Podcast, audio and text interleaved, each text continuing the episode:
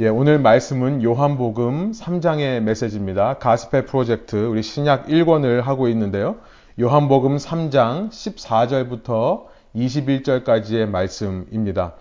우리 아이들 교재에는 지난주에 이 니고데모 이야기를 했고, 이제 오늘 세례 요한의 이야기를 합니다만, 저희는 함께 두 개를 합쳐서 오늘 한 시간에 나누도록 하겠습니다.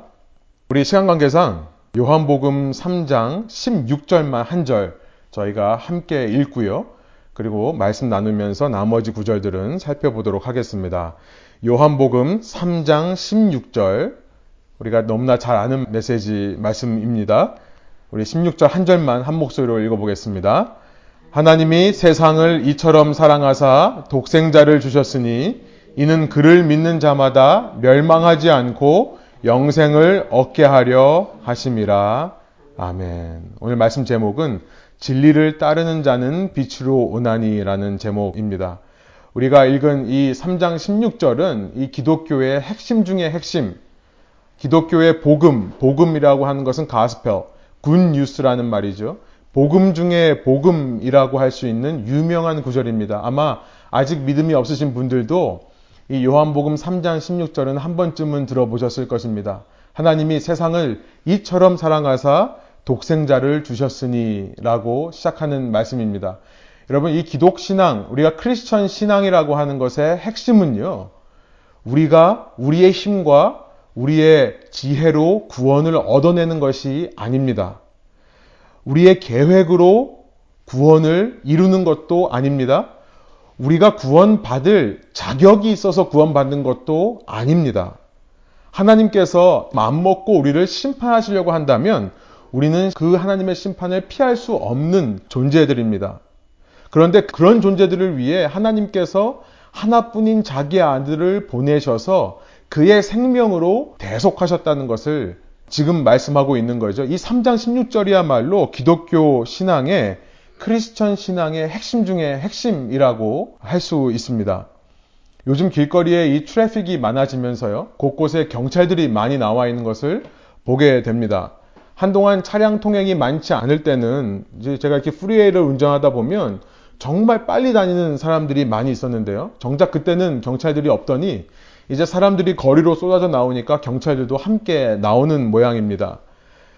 아무 문제 없이 지금 제가 운전을 하고 있는데도 이 프리웨이를 달리다가 옆에 서서 스피드건을 쏘고 있는 경찰을 보면 왠지 마음이 덜컥합니다. 심지어 그 경찰이 갑자기 시동을 걸고 불을 켜고 제 뒤에서부터 따라오기 시작한다면 저는 더 불안해집니다. 왜냐하면 저는 알기 때문에 그래요. 제가 1초라도 그 제한속도 이하로 간 적이 없기 때문에 그렇습니다. 단 1초라도 그 제한 속도를 넘어서, 만일 경찰이 저를 세워서 너가 1마일이라도 오버했다라고 말하면 할 말이 없기 때문에 두려운 마음이 생기는 거죠. 그런데 그 경찰이 그냥 불을 켜고는 제 옆을 쌩 지나가면 그 은혜에 놀란 마음을 쓸어내릴 뿐입니다. 털어서 먼지 안 나는 사람이 없다고 하던가요. 아무리 겉으로 보기에 훌륭한 정치인이라 하더라도 들추어내면 그 추함과 악함이 드러나는 것을 우리가 보지 않습니까? 인간의 법과 제도를 가지고 저 같은 존재를 심판하려고 한다면 저는 그 법과 제도 앞에서 나는 완벽하다라고 말할 수 없을 겁니다. 그것이 우리들의 실체입니다. 그런데 한 걸음 더 나아가서 법과 제도가 아니라 우리의 도덕적, 양심적, 윤리적인 기준의 문제를 삼는다면요, 나는 법을 잘 지켰다라고 말할 수 있는 사람은 있을지 몰라도 나는 도덕적으로, 양심적으로, 윤리적으로 전혀 문제가 없다라고 말할 사람이 과연 있겠습니까?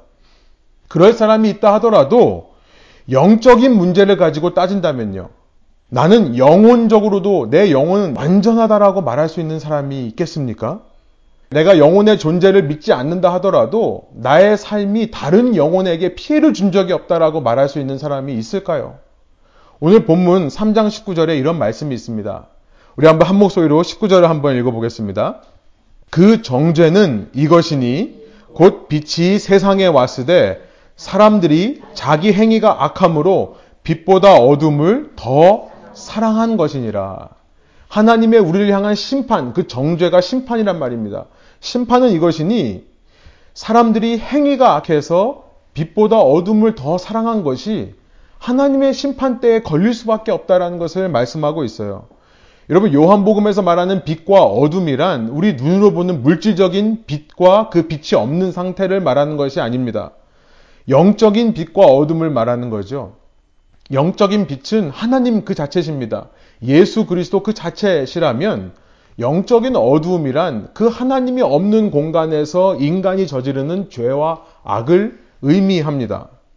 빛이 세상에 왔지만 세상은 그 빛보다 어두움을 더 사랑하는 마음이 있더라라는 것이죠.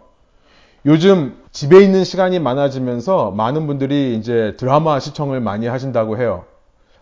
제 함께 목회하는 어떤 분이 요즘 미국 드라마에 어떤 내용이 있는가를 분석해서 올린 글을 읽고 저도 마음에 경각심이 생겼습니다만, 아마 그 드라마들을 보면, 요즘 드라마들은 정말 영화처럼 만들죠. 그 드라마를 보면 그 드라마 속에 이 시대의 사상과 흐름이 담겨있다라고 해도 과언이 아닐 수 있습니다. 이 인기를 끄는 드라마들을 보면 그 흥행 코드가 있다고 얘기를 해요. 굉장히 자극적인 장면들, 또 잔인한 장면들, 이런 것들을 아무렇지도 않게 보여주면서, 그런데 요즘 드라마에 많이 나타나는 것이 뭐냐면 예수님에 대해, 하나님에 대해, 또 교회와 신앙인들에 대해 비판하고 비꼬는 내용들이 참 많이 있다라고 합니다. 작년 한 해 동안 인기를 끌었던 미국 드라마의 리스트를 검색해서 그것을 조사해 본 결과 전부 이런 내용이 들어있다고 그래요. 기독교를 은근히 비판하고 비꼬는 내용, 거기 나오는 목회자들 또 신앙인들을 조롱하는 그런 내용들, 그러면서 그 드라마 자체는 굉장히 선정적이고 자극적인, 그래서 흥행하게 되는 드라마들. 왜 그럴까요? 사람들이 그것을 즐겨하기 때문에 그렇다는 것을 알게 되는 거죠. 누구나 사람은 빛보다 어두움을 더 사랑합니다. 그 사람이 하는 행위가 그를 증명하는 수단이 됩니다.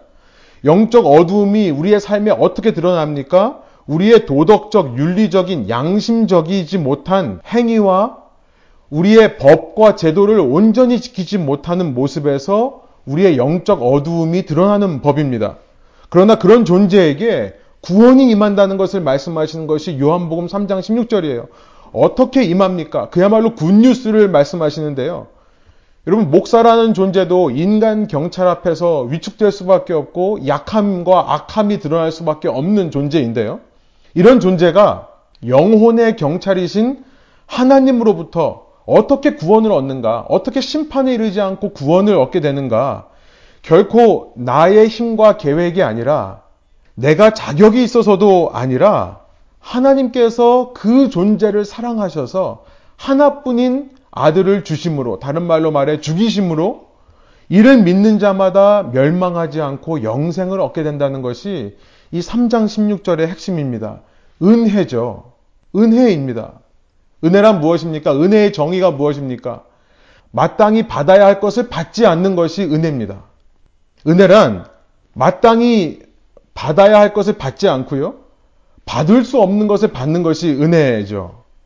우리는 죄인으로서, 우리는 그 심판에서 벗어나지 못하는 사람으로서 하나님의 심판을 마땅히 받아야 되지만, 그 심판을 받지 않고 우리가 받을 수 없는 구원, 영생을 얻게 되는 것이 바로 은혜의 정의입니다. 이것이 크리스천 신앙의 핵심이고 중심이라는 거예요. 여러분, 그런데 오늘 본문 3장을 무슨 얘기를 하냐면, 이 3장 16절을 중심으로 앞뒤에서 무슨 말씀을 하고 있냐면, 우리가 이 복음에 대해 오해하면 안 된다는 것을 말씀하고 있는 것입니다. 오늘 말씀은 그 포커스에 초점을 맞추기 원하는데요. 복음은 분명 은혜로 우리에게 값없는 선물과 같이 주어지는 것이지만, 그렇다고 해서 우리가 손 놓고 아무것도 하지 않아도 된다, 그저 수동적으로 그 은혜만 받으면 된다라고 말씀하는 것은 아니라는 것입니다. 요한복음 3장 16절도 조건이 있다는 것을 분명하게 말씀하고 있습니다. 다시 한번 3장 16절을 보여주시면, 그를 믿는 자마다라고 하는 말씀이 있죠. 그를 믿는 자마다라고 하는 조건이 있는 것입니다. 그 빛으로 오신 예수를 믿어야지만 그에게 임한 은혜가 참 은혜로서의 가치가 생겨나게 된다라는 것이죠. 로마서 10장 10절에 보니 이런 말씀이 있습니다. 로마서 10장 10절, 세 번역으로 제가 10절 한번 읽어보겠습니다. 사람은 마음으로 믿어서 의에 이르고 입으로 고백해서 구원에 이르게 됩니다. 지금 예수님을 마음으로 믿는 것과 입으로 고백하는 것을 동일시하고 있습니다. 이것이 똑같은 겁니다. 마음으로 믿는 사람은 입으로 고백하게 되어 있습니다. 근데 12절 보면 유대인이나 그리스 사람이나 차별 없이 하나님은 모든 사람에게 똑같이 은혜를 주시기 원합니다. 모든 사람에게 주인 되신 하나님이세요. 그런데 한 유명한 시의 구절처럼 이런 시가 있죠. 내가 그의 이름을 불러주기 전까지는 그는 다만 하나의 몸짓에 지나지 않았다. 내가 그의 이름을 불러주었을 때 그는 내게로 와서 꽃이 되어 주었다. 아마 이런 유명한 시를 들어보신 적이 있을 것입니다. 김춘수라는 시인이 쓴 꽃이라는 시입니다. 이 시의 말씀처럼 그는 모든 사람에게 그 풍성한 은혜를 내려주기 원하지만 13절에 보면요. 그를 부르는 사람만이 그의 이름을 부르는 사람만이 그 은혜를 은혜의 가치로 인정하게 되고 그 은혜가 그에게 참 능력을 발휘하게 되어 구원을 얻게 된다는 것을 말씀하고 있는 거죠. 예수님은 우리를 위해 은혜를 쏟아부으셨지만 그 은혜를 믿음으로 받아들이지 않는 사람에게는 은혜가 은혜되지를 못하는 겁니다. 그 은혜가 구원에 이르지 못하게 하는 거죠. 다른 말로 말하면 하나님의 입장에서는 우리에게 이 요한복음 3장 16절의 은혜를 쏟아주시기를 원하지만 우리가 그 은혜를 받는 데 있어서 믿음으로 반응하는 데 방해가 있다는 것을 말씀드리는 겁니다. 방해가 되는 일이 있다. 우리가 오늘 읽을 이 요한복음 3장 14절부터 21절까지는요. 그렇게 믿음을 방해하는 두 가지 요소에 대해 말씀하고 있다라고 요약할 수 있는데요. 오늘 설교를 통해 그 두 가지를 나누기를 원합니다. 먼저는 니고데모의 이야기를 통해 이 믿음을 방해하는 첫 번째 요소가 무엇인지 드러납니다. 먼저 슬라이드를 보여주시면 결론적으로 그것은 우상숭배라고 할 수 있습니다. 우상숭배. 우상숭배를 여러분 어떻게 정의하십니까? 우상숭배란 저는 이렇게 정의합니다. 무엇이든 믿음을 방해하는 것은 우상숭배다. 니고데모에 있어서 그 믿음의 걸림돌이 무엇이었는지 3장 1절, 2절, 특별히 2절에 기록하며 3장이 시작합니다. 우리 요한복음 3장 1절부터 2절을 보여주시고 제가 세 번역으로 한번 읽어보도록 하겠습니다. 바리새파 사람 가운데 니고데모라는 사람이 있었다. 그는 유대 사람의 한 지도자였다. 이 니고데모라는 인물을 소개하며 1절이 시작하는데요. 이 니고데모가 어떤 사람이라고 기록되어 있습니까? 바리새파 사람이다. Pharisee. 이 바리새파라고 하는 사람들은 당시 유대인들의 경건주의자들입니다. 그러니까 하나님을 믿어도 똑바로 믿으려고 노력했던 사람이에요. 말씀대로 믿으려고 했던 보수적인 경건주의자들이 바로 이 바리새파 사람들입니다. 그런데 이 니고데모라는 사람은 바리새파면서도 유대인의 지도자 중에 한 명이었다라고 말씀하고 있죠. 아마도 그 바리새인과 엘더로 구성된 산헤드린이라고 하는 이 유대인들의 최고 권력기구 그 70명 중에 한 사람이었던 것으로 추정됩니다. 그런데 그 사람이 2절에 보면 어떤 행동을 보이는지 놀랍게 기록되어 있습니다. 2절입니다. 이 사람이 밤에 예수께 와서 말하였다. 라삐님, 우리는 선생님이 하나님께로부터 오신 분임을 압니다. 하나님께서 함께하지 않으시면 선생님께서 행하시는 그런 표징들을 아무도 행할 수 없습니다. 그가 밤에 왔다는 것이 눈에 들어옵니다. 하나님을 섬기는 유대교의 정말 신실한 종교 지도자였습니다. 그런데 그가 앞서 말씀드린 대로 영적 어두움에 속해 있는 사람이다라는 것을 드러내는 거죠. 그가 진정으로 하나님을 믿는 사람은 아니었다는 것을 이 밤이 상징하는 것입니다. 그는 하나님을 알기 위해 수많은 연구를 했고 수많은 말씀들을 외웠고 수많은 경건의 수행들을 평생 해온 사람입니다. 그럼에도 불구하고 왜 하나님을 믿지 못했는가에 대해 그 이유가 2절에 기록되어 있습니다. 그를 포함한 모든 유대인들의 문제입니다. 그것은 뭐냐면 그들이 믿음을 갖지 못하는 근본 우상숭배에 대해 말씀하시는 건데요. 바로 표징, 표적이라고 번역된 그 말이 그들의 우상숭배의 근원이었던 것입니다. 그러니까 유대인들은요. 표적을 보지 못하면 믿지를 못했던 거죠. 그 표적을 보려고 하는, 기적을 보려고 하는 마음이 그들의 우상숭배가 되어 그들의 믿음을 가로막았던 것입니다. 고린도전서 1장 22절에 보면 이런 말씀이 있었습니다. 세번역이에요. 유대 사람은 기적을 요구하고 그리스 사람은 지혜를 찾으나. 유대인들이 믿음을 갖는 데 있어서 걸림돌, 이방인들이 믿음을 갖는 데 있어서 걸림돌을 기적과 지혜라고 하는 것으로 말씀하고 있습니다. 23절, 우리는 십자가에 달리신 그리스도를 전합니다. 그렇게 기적을 요구하는 유대인이기 때문에 그리스도가 십자가에 달리셨다는 것은 유대 사람들에게는 거리끼는 것이고, 이방인들, 그 지혜를 숭배하는 사람들에게는 어리석은 일이 되는 것입니다. 이 유대인이라고 하는 사람들은 기적을 봐야지만 믿는 사람들이었어요. 그들에게 하나님이 살아계신 증거를 대라라고 말하면 그들은 우리 조상에게 하나님이 지금까지 이렇게 해오셨다라는 것을 증거로 대던 사람입니다. 하나님께서 내 삶에 이런 일들을 이루셨다.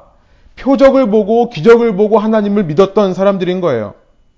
니고데모 역시 지금 밤중에 그 어두움, 영적 어두움 가운데 예수님께 나와 당신이 행하는 일들을 보니 하나님께서 당신과 함께 있다는 것을 알겠습니다라고 말하고 있지 않습니까?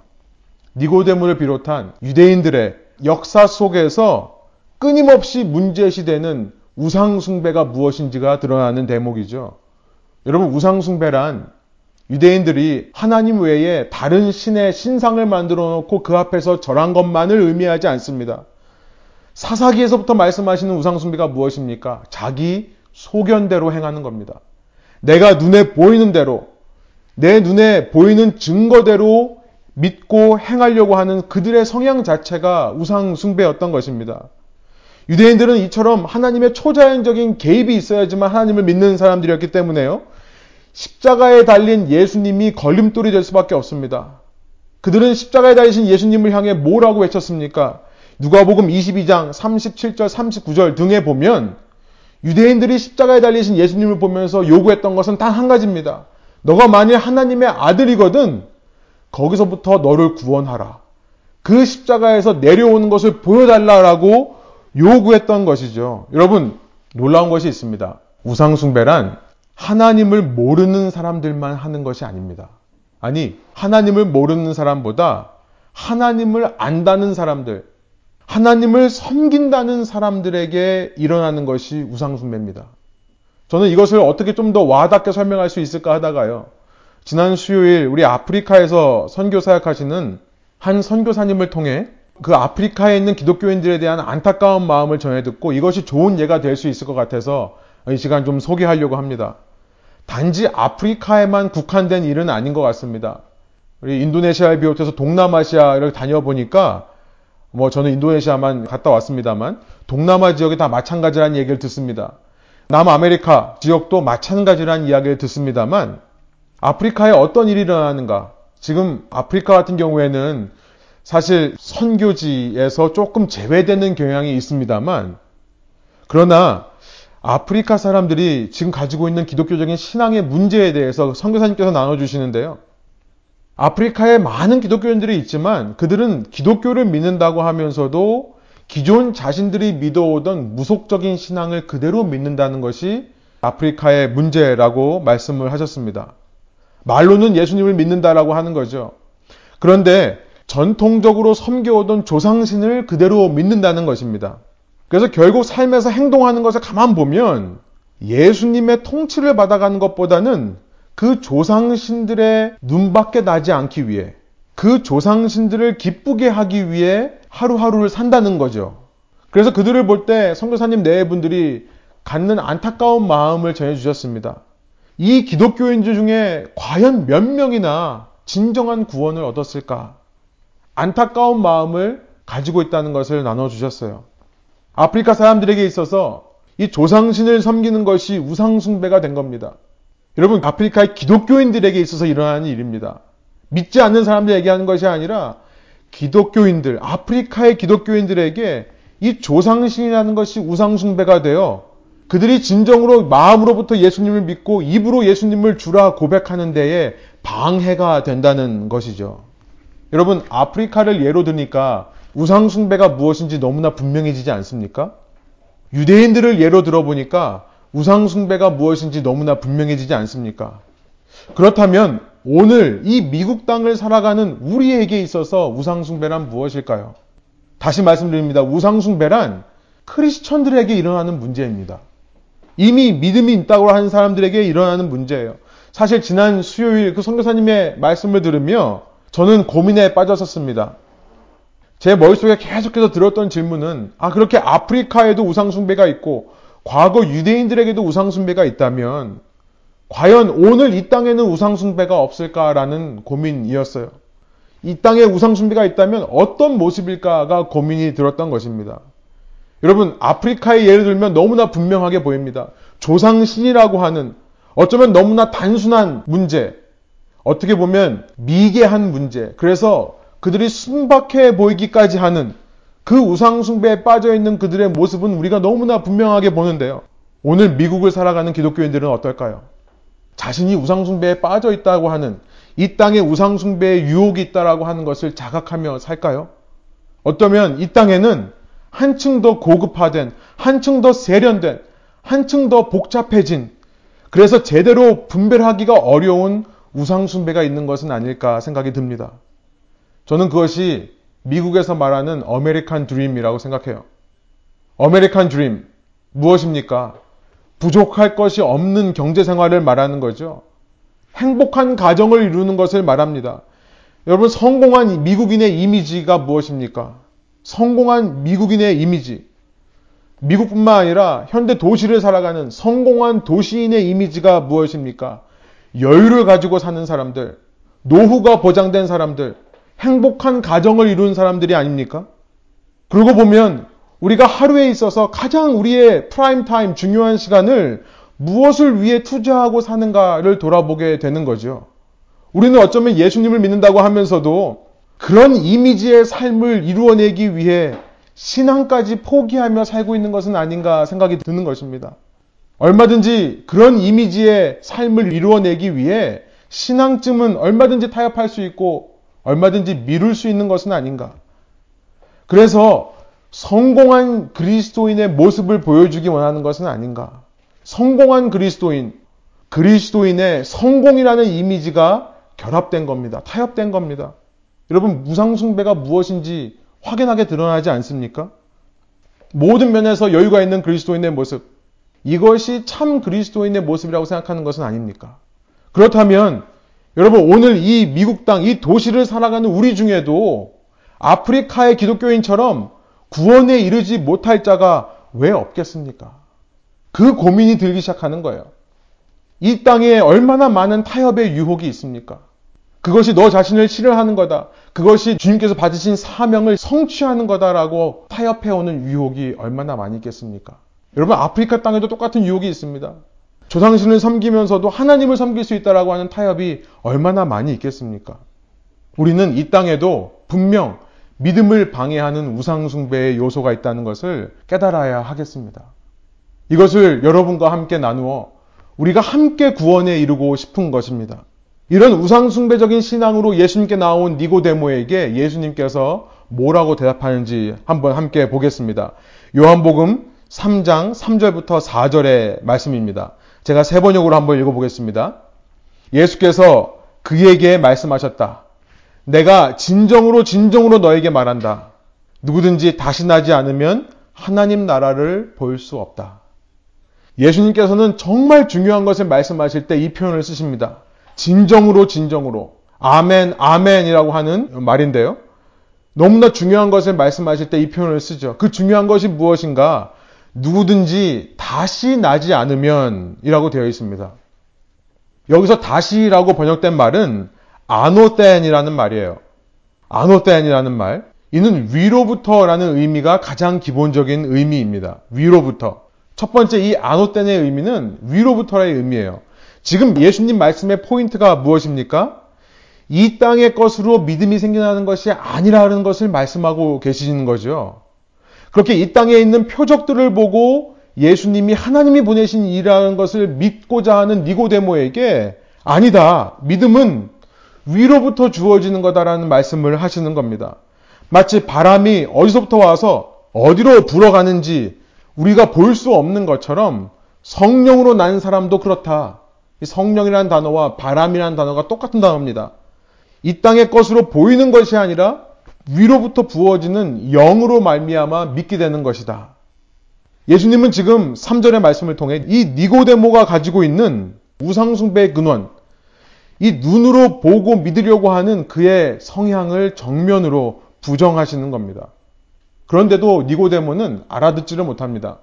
눈에 보이는 것만 보는 이 니고데모는요, 위로부터 나야 된다. 이 땅의 것이 아니라 하나님부터 부어지는 것에 의해서 믿음이 생겨난다는 말씀을 오해해서요, 그 아노덴이라는 말을 두 번째 의미로 해석합니다.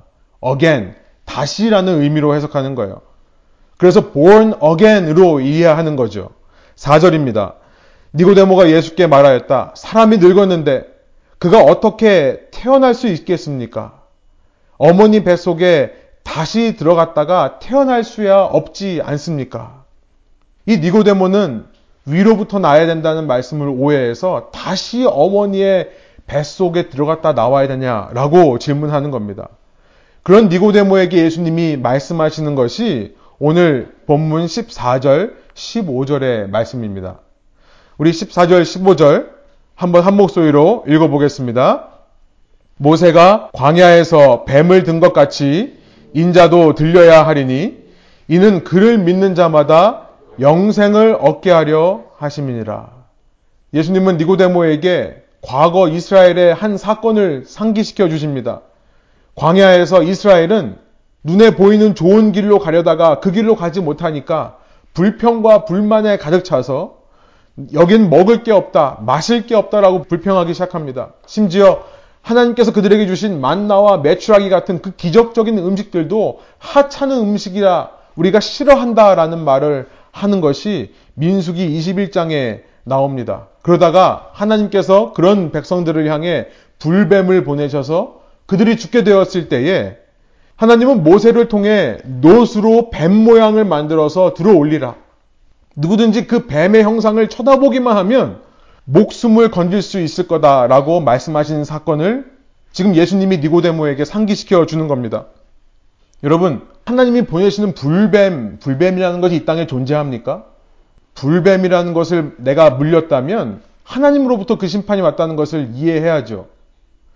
그 하나님의 심판을 받은 사람들이 하나님이 말씀하신 대로 놋으로 만든 뱀을 쳐다보기만 하면 나음을 입는데요, 왜 쳐다보지 않고 죽는 사람들이 있었을까요? 그들은요, 눈에 보이는 증거 없이는 쳐다보지도 않던 사람들이었다는 것을 알게 되는 거죠. 하나님께서 왜 이렇게 이상한 일을 통해 구원하시는가? 유대인에게 있어서 뱀의 형상이라고 하는 것은 좋은 의미가 아닙니다. 창세기 3장에서 이 최초의 인류인 아담을 범죄하게 한 역할을 한 것이 뱀이었죠. 지금 이들은 불뱀에 의해서 물려 죽어가는 겁니다. 그러니 그들의 눈에 보이는 증거가 있지 않으면 그 뱀을 쳐다보려 하지 않는 성향을 갖고 있는 겁니다. 하나님께서는 놋뱀을 쳐다보아서 구원을 얻어라 라고 말씀하심을 통해 이스라엘을 훈련시키시는 겁니다. 눈에 보이는 대로가 아니라 믿음으로 구원받는 것을 훈련시키는 거예요. 눈에 보이는 결과가 있어서 그때서야 쳐다보는 것이 아니라 그런 모든 우상숭배적인 성향을 다 내어버리고 하나님이 쳐다보라고 하는 것을 쳐다봄으로 구원을 얻는 이 원리를 요구하시는 거죠. 여러분, 그 문맥에서 예수님은 그 다음 절, 우리가 읽은 14절, 15절 다음 절인 16절에 3장 16절의 말씀을 말씀하시는 겁니다. 여러분, 이 놀라운 은혜가 은혜되게 하기 위해 우리가 규례에 필요한 첫 번째는 뭐냐면 우리의 믿음을 방해하는 우리 안에 우상숭배적인 성향을 내려놓아야 한다는 것입니다. 오늘 우리가 이 땅에서 어떤 경제생활을 하고 얼마나 여유를 가지고 사는가, 여러분, 그것이 결코 우리가 구원받은 증거가 아니라는 것을 기억하시기 원합니다. 그렇죠. 우리가 구원받은 증거는 우리가 얼마나 경제적으로 풍요하게 사는지와 전혀 관계가 없습니다. 여러분, 그렇다면 왜 우리는 자꾸 우리의 육체적인 안정을 위해서만 예수님께 기도하는 것입니까? 그것이 우리의 구원의 증거가 아니라면 우리는 우리의 믿음을 위해 기도해야 하지 않겠습니까? 여러분, 저는 오늘 여러분과 이 메시지를 나누고 싶습니다. 우리의 기도 제목 1순위가 무엇입니까? 여러분의 기도 제목 1순위가 무엇이죠? 여러분 기도 제목의 첫 번째 순위가 무엇입니까? 우리 아이들은요, 요즘 매일 성경을 하고 있는데요. 매일 성경 페이지마다 이 아이들이 그 맨 마지막에 늘 기도하는 것에 가장 많이 쓰는 기도가 COVID-19 걸리지 않게 해달라고 하는 기도를 제일 많이 합니다. 너무나 귀여운 기도 제목이에요. 그리고 그 기도 제목이 정말 소중한 기도 제목 맞습니다. 그런데 여러분, 건강이 우리의 최고 기도 제목이 되어야 될까요? 오히려 우리의 건강이 우리의 우상되는 것은 아닙니까? 건강을 소중히 여기다 못해 두려움에 빠졌다면 여러분 건강이 우상이 된 결과일 수 있습니다. 성공이 최고입니까? 가족과의 행복한 시간이 최고입니까? 매일마다 우리가 정말 목숨을 다해 기도해야 할 것은 내 믿음을 더 크게 해달라는 기도여야 하는 것입니다. 이전보다 주님, 제가 주님을 더 믿게 하여 주십시오. 이런 믿음이 하나님으로부터 오는 은혜의 선물이라는 것을 인정한다면 그 믿음이 더욱더 깊어지고 넓어지기 위해 여러분 우리가 기도해야 하지 않겠습니까? 주님께 달라고 요청해야 되지 않겠습니까? 그를 위해 믿음의 훈련을 해야 하지 않겠습니까? 내 마음을 드리고 입술의 고백으로 주님께 올려드리는 훈련을 해야 되지 않겠습니까? 왜냐하면 이 세상이 전부가 아니기 때문에 그렇습니다. 이 세상은 반드시 하나님의 심판 아래에 들어갈 것이고 우리는 믿음을 통한 구원에 우리의 모든 관심과 시선을 집중해야 되기 때문에 그렇습니다. 요한복음 3장 16절의 메시지는 그냥 수동적으로 그 은혜를 받아 먹으라는 메시지가 아니었던 것입니다. 그렇게 믿음으로 구원을 얻기 위해 너의 속에 있는 우상숭배적인 성향과 맞서 싸우라는 결단을 요구하는 메시지였던 것입니다. 여러분 우리가 모두 구원에 이르러야 할 것이 아닙니까? 17절, 18절 그래서 이어서 예수님이 이렇게 말씀하시는 겁니다. 우리 한번 한 목소리로 17절, 18절 읽어보겠습니다. 하나님이 그 아들을 세상에 보내신 것은 세상을 심판하려 하심이 아니요 그로 말미암아 세상이 구원을 받게 하려 하심이라. 18절 그를 믿는 자는 심판을 받지 아니하는 것이요 믿지 아니하는 자는 하나님의 독생자의 이름을 믿지 아니함으로 벌써 심판을 받은 것이니라. 여러분 예수 그리스도의 십자가 안에는요 은혜가 있고 동시에 심판의 메시지가 함께 들어있는 것입니다. 이제 예수님께서 이 땅에 오셔서 인자가 되셔서 그 노뱀처럼 들리심으로 말미암아 십자가에 달리심으로 말미암아 은혜와 심판이 동시에 이 땅에 임하는 시대가 시작되는 겁니다. 단지 은혜만은 임하는 것이 아닙니다. 날마다 그를 믿지 않으면, 날마다 그 믿음 가운데 더 믿음이 견고해지지 않으면 심판이 임하게 되는 두 가지의 원리가 함께 공존하는 세상이 시작되는 겁니다. 소원하옵기로는 첫 번째, 우리의 믿음을 방해하는 이 믿는 자들에게 있는 유혹, 우상숭배적인 요소를 내려놓고요. 날마다 믿음이 주님 안에서 더 성장해 가시는 저와 여러분 되시기를 소원합니다. 두 번째, 믿음을 방해하는 요소는요.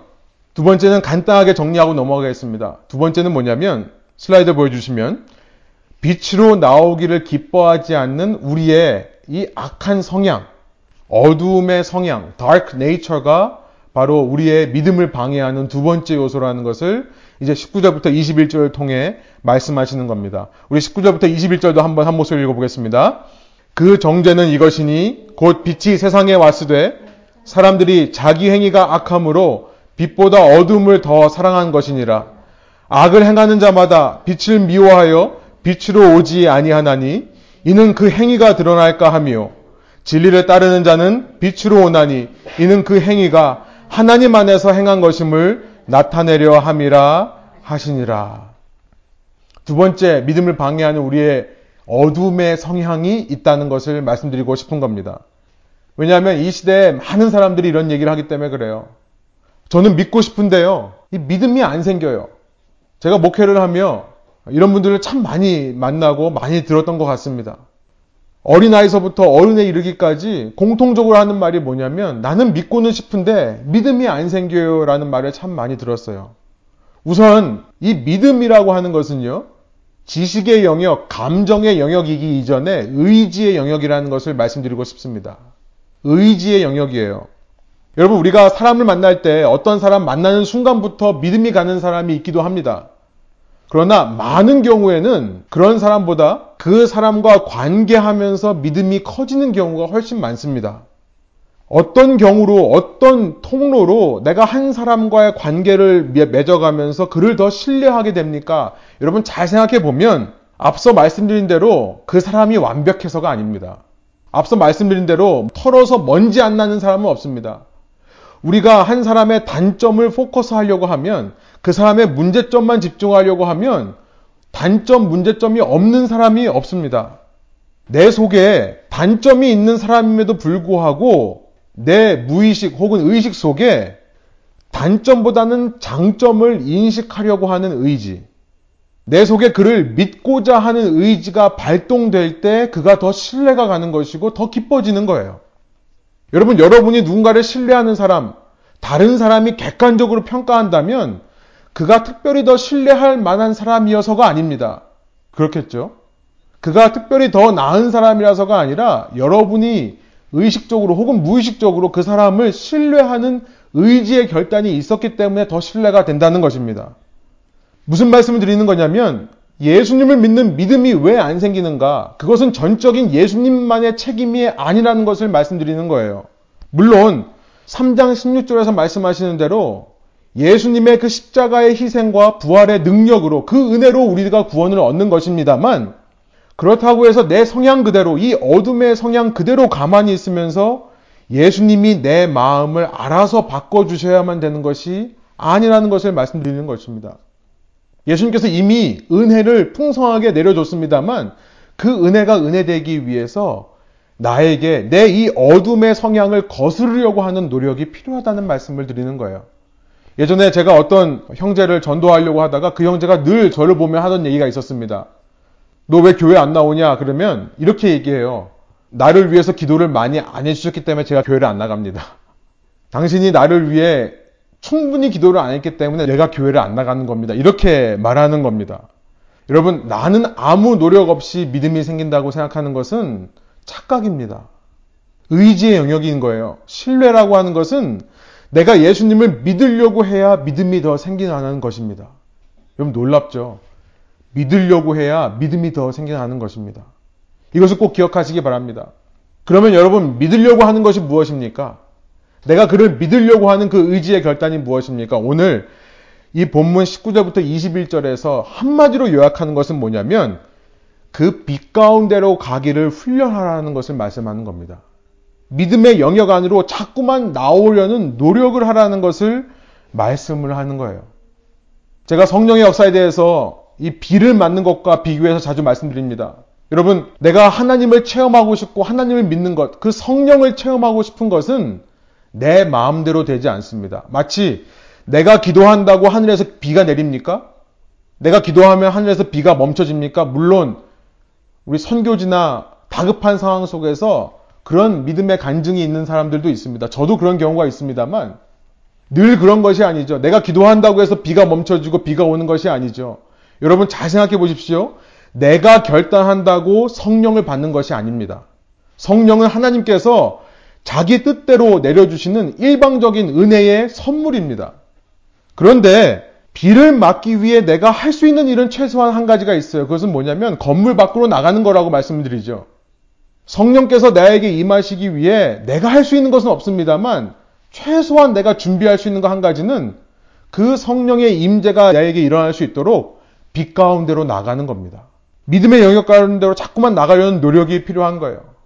저는 이 현재 COVID-19 사태를 보면서 제가 목회자로서 제일 안타까운 사실은 뭐냐면, 우리에게 자꾸만 이 믿음의 영역으로 나오는 기회가 많이 줄어든다는 것이 너무나 안타깝습니다. 물론 우리가 온라인으로 예배를 드리고 온라인으로 성경 공부를 하고 온라인으로 새벽 기도를 하고 있습니다만, 자꾸만 나의 삶의 자리에서 믿음의 자리로, 빛 가운데로 나가려고 하는 것을 상징하는 그런 모임들이 없어지고 있다는 것이, 진행되고 있지 않다는 것이 목회자로서 가장 안타까운 것입니다. 여러분, 아무리 우리가 온라인으로 잘 예배를 드려도 저는 요즘 그게 너무 그리워요. 성도와 함께 만나서 함께 찬양하며 함께 기도하며 그 영적인 에너지를 주고받는, 여러분, 그것이 살아있는 예배죠. 그런 예배에 참석한 것만으로도 조금씩 빛 가운데 나아오는 사람들이 있었던 것입니다. 그런 예배에 함께 드림으로 말미암아 조금씩 마음이 믿기 위한 마음으로 열려져가는 사람들이 있었던 거예요. 지금 상황에서 그러지 못하는 것이 너무나 안타깝고요. 사실 이것이 제 마음을 너무나 조급하게 하는 이유 중에 하나입니다. 여러분, 믿으려고 해야 믿음이 생긴다는 것을 꼭 기억하시기 원합니다. 좋은 예가 세례 요한입니다. 이 세례 요한의 이야기만 하고 마치기 원하는데요. 3장의 후반부에 이 세례 요한의 믿음의 고백이 담겨 있습니다. 사람들이 세례 요한에게 와서 말합니다. 왜 이런 얘기 하는지 모르겠지만 이런 얘기 하는 사람들이 꼭 있어요. 당신을 따르던 사람들이 이제는 당신을 떠나 예수께로 갑니다. 라고 하는 사실을 얘기하는 사람들이 있어요. 그때 세례 요한이 어떤 반응을 보이는가? 그때 세례 요한이 하는 유명한 말이 있습니다. 나는 결혼식의 들러리일 뿐이다. 나는 신랑의 친구다. 지금 신랑이 결혼식을 하고 있는데 그 결혼을 보면서 내가 주인공 되면 되겠느냐? 나는 신랑이 결혼하는 것이, 그 신랑이 자기 신부된 사람들을 만나는 것이 기쁜 신랑의 친구다라고 말하면서 요한복음 3장 30절 이렇게 말합니다. 그는 흥하여야 하겠고 나는 쇠하여야 하리라 하니라. 여러분, 세례 요한이라고 왜 그런 말을 들었을 때 위축되지 않을까요? 왜 의심이 없었겠습니까? 왜 남과 비교하는 마음이 없었겠습니까? 내 제자들은 점점 나를 떠나고 다른 쪽으로 가서 예수님을 따라가는 모습을 보며 앞으로 나의 사역은 어떻게 될 것인가? 앞으로 나의 삶은 어떻게 될 것인가? 그러고 왜 걱정하지 않았겠습니까? 그러나 사람들이 그런 말을 할 때, 아니, 그런 사람들의 말을 통해 우리의 대적이 자꾸만 우리의 열등감을 자극하고 우리로 하여금 불평하고 분노하게 하는 어둠의 일을 권할 때 그는 겸손히 빛 가운데로 나가는 것을 택한 것입니다. 그 어둠의 영역에 조금도 틈을 주지 않고 그 순간마저도 겸손히 빛의 영역으로 나간 거예요. 여러분, 비구름이 걷히면 태양은 늘 그 자리에 있다는 것을 알게 됩니다. 하나님이 안 계셔서 내가 믿음이 안 생기는 것이 아닙니다. 나를 향한 하나님의 은혜는 늘 그곳에 있습니다. 단지 그곳에 나가기 위한 먹구름들을 내가 걷어내야 되는 거죠. 여러분, 이 말씀을 통해 우리가 너무나 잘 아는 신앙의 기본에 대해 다시 한번 우리가 나눕니다. 오늘의 메시지를 한마디로 요약한다고 한다면 우리의 믿음을 점검하자라는 것입니다. 이미 믿음이 있으십니까? 여러분, 우리 속에 있는 우상숭배적인 요소를 점검해 보시기를 원합니다. 아직 믿음이 없으십니까? 믿음이 있는 분들, 없는 분들 다 합쳐서 여러분, 믿음이라고 하는 것은 의지의 영역인 것을 다시 한번 기억하시기 원합니다. 우리에게 믿음이 더해지기 위해 하나님께 기도할 뿐만 아니라 우리가 그 빛 가운데로 믿음의 영역으로 나아가는 행위가 있어야 된다는 것입니다. 이런 두 가지 적용을 통해 3장 16절의 은혜를 은혜되게 하는 저와 여러분 되기를 원합니다. 정말로 예수님을 마음으로 믿고 그의 이름을 불러서 그가 내게 와서 꽃이 되는, 그와 함께 동행하며 마침내 구원에 이르는 길에 여러분을 초청합니다. 우리 중에 누가 이 말씀에 믿음으로 오늘 반응하시겠습니까? 함께 기도하겠습니다. 하나님, 이 시간 저희가 말씀을 생각하며 주님의 말씀을 들으며 우리가 정말로 하나님을 제대로 믿고 있는지를 한번 점검해 볼 수 있도록 인도해 주시니 감사합니다.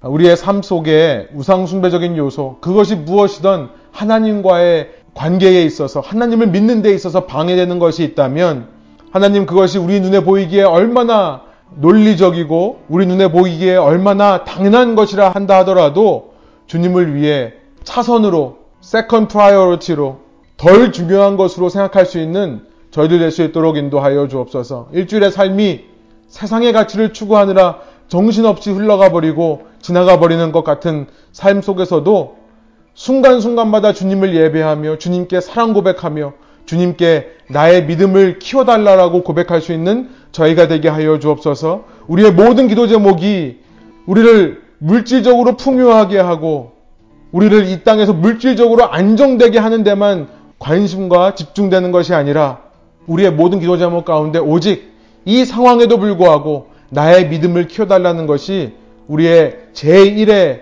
기도 제목이 될 때에 요한복음 3장 16절의 은혜가 나에게 은혜가 될 줄 믿습니다. 주님, 날마다 빛 가운데로 나아가는 의지의 결단도 저희 가운데 함께 있도록 인도하여 주셔서 빛 가운데로 나가기를 즐겨하며 그 의지적인 결단을 통해 믿기로 결정하는 순종함을 통해 우리 안에 믿음이 더해지는 그 놀라운 은혜가 날마다 체험될 수 있도록 주님께서 저희와 함께하여 주옵소서. 그렇게 하실 주님께 감사드리며 예수 그리스도의 이름의 영광을 위하여 기도합니다. 아멘.